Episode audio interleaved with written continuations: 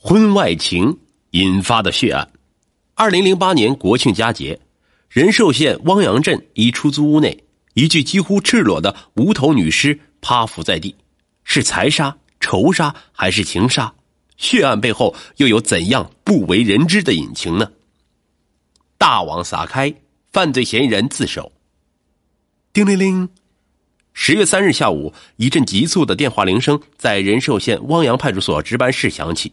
民警们闻警而动，很快赶往事发地，对现场实施了封锁。随后，副县长、公安局长王正祥带领刑侦民警赶赴现场。经初步勘查，案发现场是一个五十平米左右的出租房，死者背面朝上躺在地上，身旁有一滩血，无头部，全身除了一个胸罩和袜子外，再无他物。死者头部在几米外被发现，旁边有一把带血的菜刀。死者是三十五到四十五岁的女性，被害女性究竟是谁？到底是什么人杀害了她？凶手又为何要残忍的把她的头砍下来？是嫌疑人和被害人之间有着某种仇恨，还是凶手有意隐匿被害人的身份呢？为了查清死者的身份，弄清案情的真相，警方从尸检、案发现场勘查。摸排走访当地居民三个方向，同时展开调查工作。据报案人阿芬称，死者是他的姐姐阿香，该出租房是他姐姐租住的。他和一名叫陈果的男子同居于此，他们有一名七岁的女儿。刑警开始对案情进行分析，即为财杀，屋里没有翻动的迹象，值钱的财物完好无损；仇杀，据了解，阿香一向为人和善。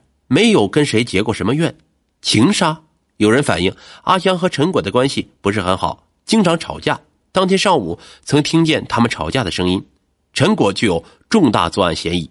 事不宜迟，兵贵神速，侦查民警立即在汪洋镇及周边乡镇设卡堵截，重点注意发现汪洋发往各地的班车、出租车上的可疑人员，严阵以待，一张无形的侦捕大网已向犯罪嫌疑人撒去。很快，警方快速的反应部署了，取得了成效。犯罪嫌疑人陈果迫于警方强大压力，到汪洋派出所投案自首，供认了自己的犯罪事实。情人有外遇，他结束了他的生命。犯罪嫌疑人陈果今年五十二岁，长期在外打工。十年前在威远县一煤矿打工时，认识了当时已为人父的为人母的阿香。不久，阿香便抛弃了自己的丈夫儿子。跟着陈果到了汪洋镇，开始了同居生活，后生下一女小敏，现年七岁。二零零六年、二零零七年，阿香和一名绰号曹三儿的男子以及廖某先后发生男女关系。陈果得知后心怀杀机。二零零八年国庆前夕，陈果从广州打工回来，在十月三日那天十一时许回到汪洋阿香租住的房中，两人发生争吵。十三时许，阿香回到房间，又骂陈果滚，然后出了房间。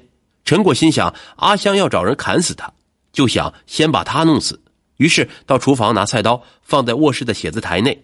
十分钟后，阿香从外面回来，一进屋又继续骂陈果。陈果一气之下将门关上，为了不让阿香跑出去，陈果强行把阿香衣服裤子脱掉，并把阿香抱起来摔到地上。然后拿出事先藏在写字台内的菜刀，朝阿香的脖子猛砍了五刀，将阿香头部砍落。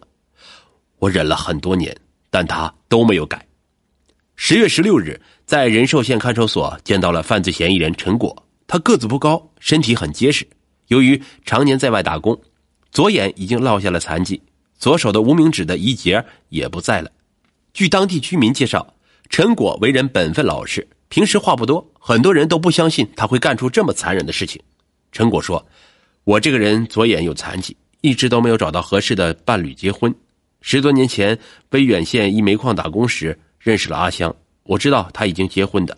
也许是我那时的收入还可以吧，我们就慢慢的好上了。后来我想能找个伴儿，回家的时候有口热饭吃，有人能给我生个娃也不错。于是我们来了汪洋镇生活。”为了让他过得好，我把挣的钱都拿给他用了。开始的时候，我们相处的还是比较愉快。后来我出去打工，经常不在家，他好像对我除了要钱之外，便没有多余的话说了。我把所有的钱都给他了，但是他还是经常骂我，到后来，他便和其他的男人来往，甚至还做了那些事情，还要我挣的钱都给他外面的男人用。有一次在电话里，他说：“你就是知道我和个男人在一起，你也魔法。”我也想过和他分开，但是想到女儿还小，我总想等着女儿再大一点再说。于是，对于她的所作所为，我一直在忍，希望她能改。去年，她把我给女儿读书的钱给廖某用了，还对我说：“要么你再拿钱给娃娃读书，要么你去找廖某要钱嘛。”从那时起，我便有了要杀她的念头了。于是，到了十月三日那天，他又这样和我闹，还说要找人打我。我实在忍无可忍了，说到自己女儿。陈果说：“很对不起她，希望他以后好好读书。”后记：有关部门的犯罪率调查显示，近五年来，情杀案件在刑事犯罪当中所占比重呈明显上升趋势。由两性不正当关系而造成的情杀、他杀案件，在故意杀人案中所占比例最高，平均达到百分之四十以上。婚外情导致刑事犯罪已经成为一种特别需要关注的社会现象。陈果本身是一个安分守己的农民工，拥有一个完整的家庭。然而，因为这段畸形的爱情，他蜕变成凶残的杀人犯。血淋淋的事实再次向人们昭示了这样一个道理：婚外情就像盛开的罂粟花，蛊惑人心的艳丽花朵下隐藏着深重的罪恶，到头来只会落得家破人亡。所以，不要小看婚外恋以及其产生的纠纷，这些现象不是个人生活问题，已经是一个社会问题。极易诱发严重的刑事犯罪。